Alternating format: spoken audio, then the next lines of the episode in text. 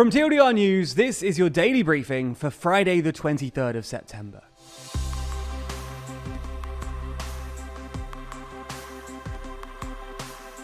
Good afternoon. Today we're going to be talking about the UK's new plan to slash taxes.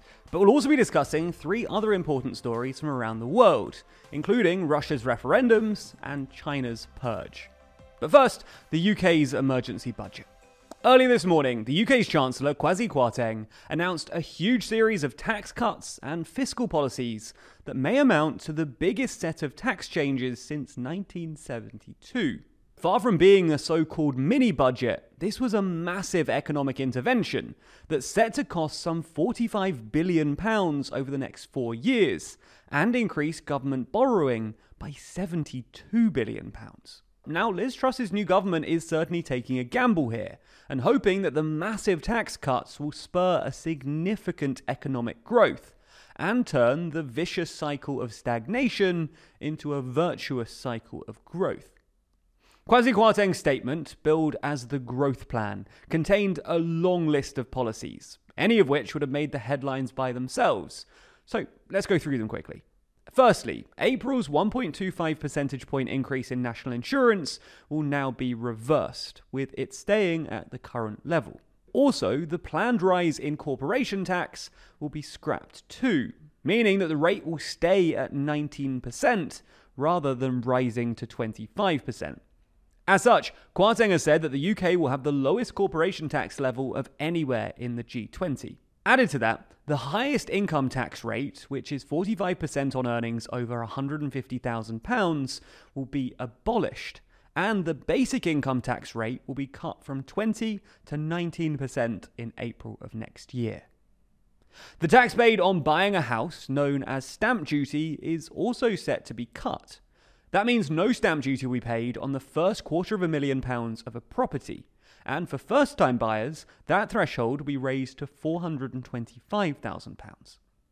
The government is also set to create new low tax investment zones, with nearly 40 areas around the country in discussion to become one. Away from taxation, Kwasi Kwarteng announced that the UK will be lifting the cap on bankers' bonuses, allowing bonuses to rise essentially as high as they want.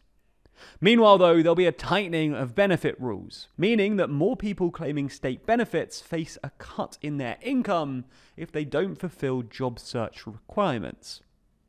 In response to strike action taking place across the country, the government will also legislate to require unions to put pay offers to a member vote so that strikes can only be called after a genuine breakdown in negotiations.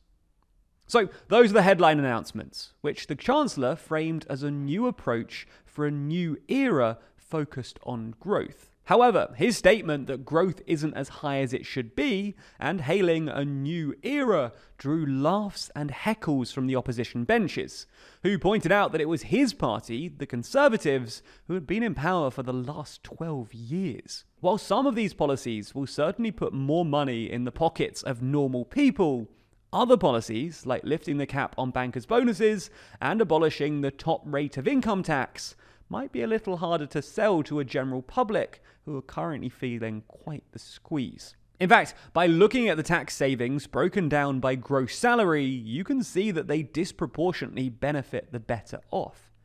For example, someone earning £20,000 will keep an extra £218 in the next financial year, which amounts to a rise of nearly 1.1%.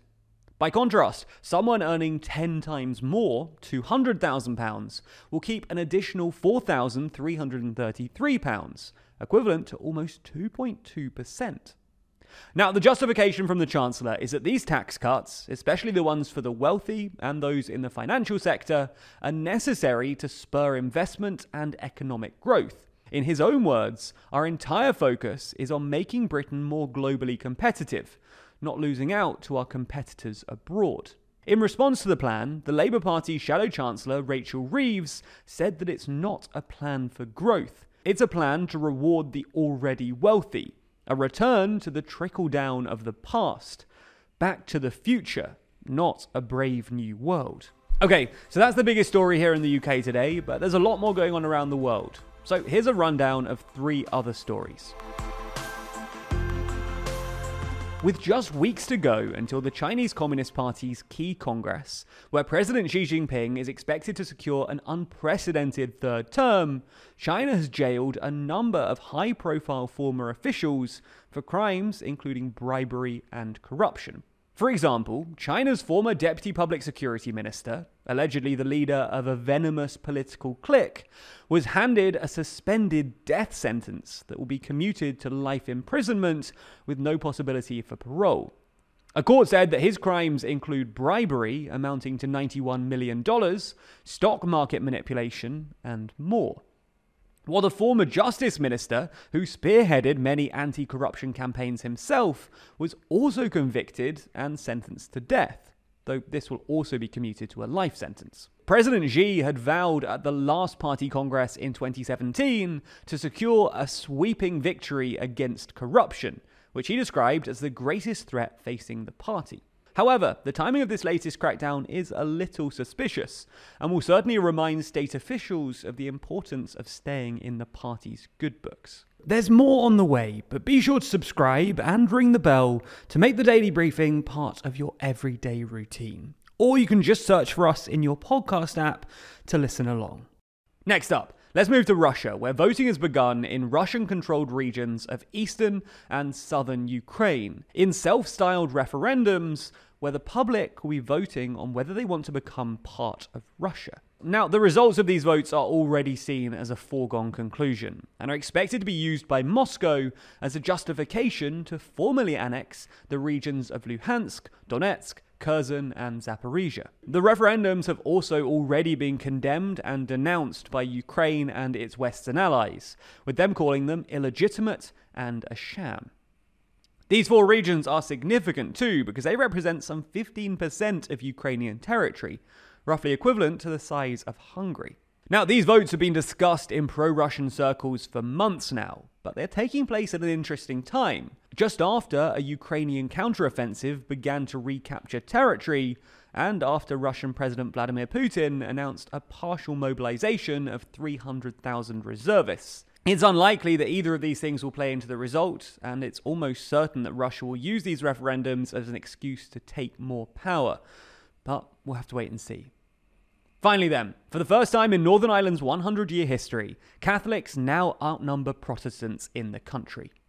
While this demographic shift was not totally unexpected, it's certainly notable for a nation whose borders were drawn with the explicit intention of creating an entity with a Protestant majority. According to latest census figures, 45.7% of Northern Ireland's population come from a Catholic background, while 43.5% come from a Protestant one. And the figures for religious self identification paint a similar picture, with 42.3% of people identifying as Catholic and 37.3% as Protestant.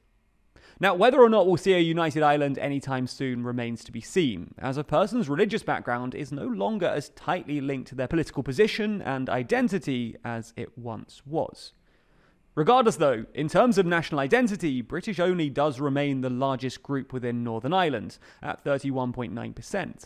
But 29.1% do say that they identify as Irish only. And that is notable because it means that the British only figure has registered an 8 percentage point drop since the last census in 2011, and the Irish only figure rose by 4%. What does that mean for the Union and the United Ireland, though? Well, we don't know yet, but it is a remarkable shift.